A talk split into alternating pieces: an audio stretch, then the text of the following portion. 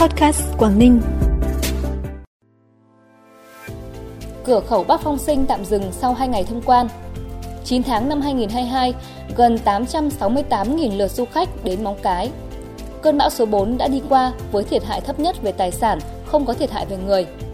Người dân Mỹ mất hơn 9.000 tỷ đô la Mỹ vì chứng khoán là những thông tin đáng chú ý sẽ có trong bản tin podcast tối nay, thứ tư ngày 28 tháng 9. Thưa quý vị và các bạn, sáng nay, đoàn đại biểu thành phố Móng Cái Việt Nam đã hội đàm trực tuyến với đoàn đại biểu thành phố Đông Hưng Quảng Tây Trung Quốc. Tại cuộc hội đàm, lãnh đạo thành phố Móng Cái đã gửi tới các đồng chí lãnh đạo cấp ủy, chính quyền và toàn thể cán bộ, nhân dân các dân tộc thành phố Đông Hưng Trung Quốc lời chúc mừng nhân dịp 73 năm Quốc khánh nước Cộng hòa Nhân dân Trung Hoa – Hai bên cùng trao đổi một số vấn đề thúc đẩy hợp tác liên quan đến phối hợp chặt chẽ trong công tác phòng chống dịch bệnh COVID-19 qua biên giới, vấn đề khôi phục hoạt động du lịch quốc tế và đi lại của cư dân biên giới qua cửa khẩu Bắc Luân 1, thúc đẩy hoạt động xuất nhập khẩu qua cửa khẩu, lối mở hai địa phương, tạo điều kiện thuận lợi trong việc thi công, sửa chữa, xây dựng các công trình biên giới của hai bên. Cũng trong sáng nay, huyện Đầm Hà tổ chức lễ phát động đợt thi đua đặc biệt chào mừng kỷ niệm 60 năm ngày thành lập tỉnh Quảng Ninh 30 tháng 10 năm 1963, 30 tháng 10 năm 2023.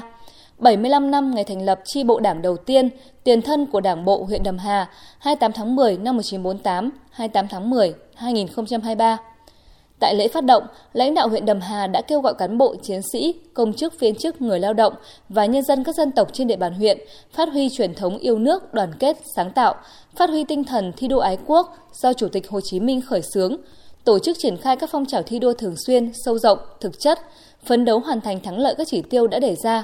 Đợt thi đua sẽ diễn ra từ nay đến hết tháng 10 năm 2023. Theo tin từ Tri Cục Hải quan Bắc Phong Sinh, hôm nay cửa khẩu Bắc Phong Sinh tạm dừng sau 2 ngày mở lại hoạt động thông quan do phía Trung Quốc thực hiện các biện pháp phòng chống dịch COVID-19. Theo thông báo từ phía Trung Quốc, cửa khẩu Bắc Phong Sinh sẽ dừng hoạt động từ nay đến hết ngày 7 tháng 10 năm 2022.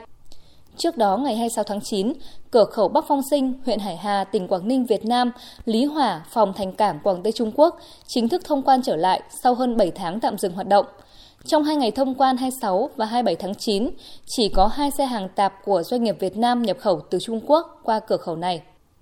9 tháng năm 2022, thành phố Móng Cái đón gần 868.000 lượt khách, tăng 9,2 lần so với cùng kỳ năm 2021, tăng 44 lần so với kế hoạch tỉnh giao cả năm 2022. Nộp ngân sách nhà nước về dịch vụ du lịch ước đạt 35,5 tỷ đồng, Đặc biệt, việc cao tốc Vân Đồn Móng Cái đi vào hoạt động đã mở ra vận hội mới, tạo đà tăng trưởng du lịch mạnh mẽ cho cả khu vực miền Đông nói chung và thành phố Móng Cái nói riêng. 9 tháng năm 2022, thành phố Uông Bí đã tiến hành kiểm tra 113 tổ chức đảng, 131 đảng viên, trong đó có 28 cấp ủy viên các cấp, giám sát 71 tổ chức đảng, 55 đảng viên, trong đó có 8 cấp ủy viên, qua công tác kiểm tra giám sát, cấp ủy các cấp thành phố Uông Bí đã thi hành kỷ luật khiển trách với 11 đảng viên, trong đó có một cấp ủy viên, giảm 8 trường hợp so với cùng kỳ năm 2021.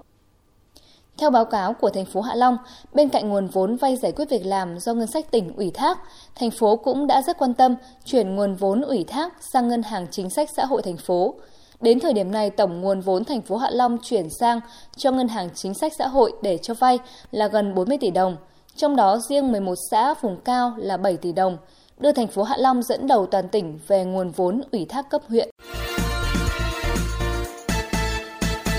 Bản tin tiếp tục với những thông tin trong nước và quốc tế. Tuyệt đối không để dân đói rét, không có chỗ ở sau khi bão đi qua. Đây là chỉ đạo của Thủ tướng Phạm Minh Chính tại cuộc họp trực tuyến sáng nay về đánh giá tình hình, khắc phục thiệt hại và rút kinh nghiệm công tác ứng phó với bão số 4.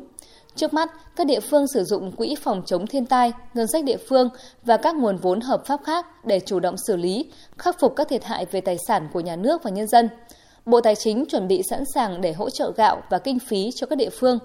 Bộ trưởng Bộ Nông nghiệp và Phát triển Nông thôn Lê Minh Hoan cho biết, đến thời điểm này, cơn bão số 4 đã đi qua với thiệt hại thấp nhất về tài sản và không có thiệt hại về người.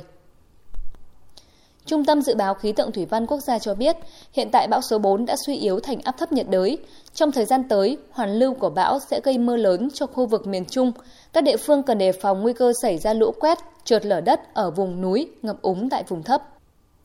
Tin quốc tế, trong khi một số nước ở khu vực Đông Nam Á đối phó với bão Noru, bão số 4 ở Việt Nam, người dân Mỹ và các đảo quốc vùng Caribe đang ra cố nhà cửa và tích trữ nhu yếu phẩm trước khi cơn bão Ian quét qua. Sức gió mạnh nhất đo được tại thời điểm bão Ian đổ bộ ở tỉnh Pina del Rio của Cuba lên tới hơn 200 km h theo cập nhật mới nhất, mạng lưới điện của Cuba đã bị sập vào cuối ngày 27 tháng 9, khiến cả nước mất điện ngay sau khi cơn bão Ian đi qua. Công tác khắc phục vẫn đang được thực hiện. Vào lúc này, bão đang tiếp tục di chuyển qua vùng nước ấm ở vịnh Mexico, khiến bão tăng cường độ lên cấp 4 trước khi đổ bộ lên bờ biển phía tây bang Florida. Theo CNBC, dữ liệu từ Cục Dự trữ Liên bang Mỹ cho biết giá trị nắm giữ cổ phiếu doanh nghiệp và chứng chỉ quỹ tương hỗ của người Mỹ đã giảm xuống còn 33.000 tỷ đô la Mỹ vào cuối quý 2 năm 2022 so với mức 42.000 tỷ đô la Mỹ vào đầu năm. Điều này đồng nghĩa với việc thị trường chứng khoán sụt giảm đã thổi bay hơn 9.000 tỷ đô la Mỹ của người dân Mỹ. Với đà đi xuống của thị trường chứng khoán kể từ đầu tháng 7 và thị trường trái phiếu tiếp tục thua lỗ, các chuyên gia thị trường cho rằng thiệt hại tài sản hiện tại từ các thị trường tài chính có thể dao động từ 9.500 tỷ đô la đến 10.000 tỷ đô la. Các nhà kinh tế cho rằng sự sụt giảm này sẽ gây áp lực lên bảng cân đối kế toán của người dân Mỹ, qua đó ảnh hưởng đến chi tiêu, vay nợ và đầu tư. Những điều này có thể sẽ sớm tác động đến toàn bộ nền kinh tế. Phần cuối bản tin là thông tin thời tiết trên địa bàn tỉnh. Trong đêm nay và ngày mai, tỉnh Quảng Ninh chịu ảnh hưởng của áp cao lục địa ổn định. Trên cao, áp cao cận nhiệt đới hoạt động mạnh.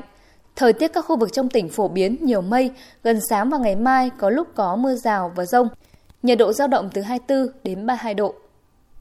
Thông tin thời tiết cũng khép lại bản tin podcast tối nay. Trân trọng cảm ơn quý vị và các bạn đã quan tâm theo dõi. Xin kính chào tạm biệt và hẹn gặp lại.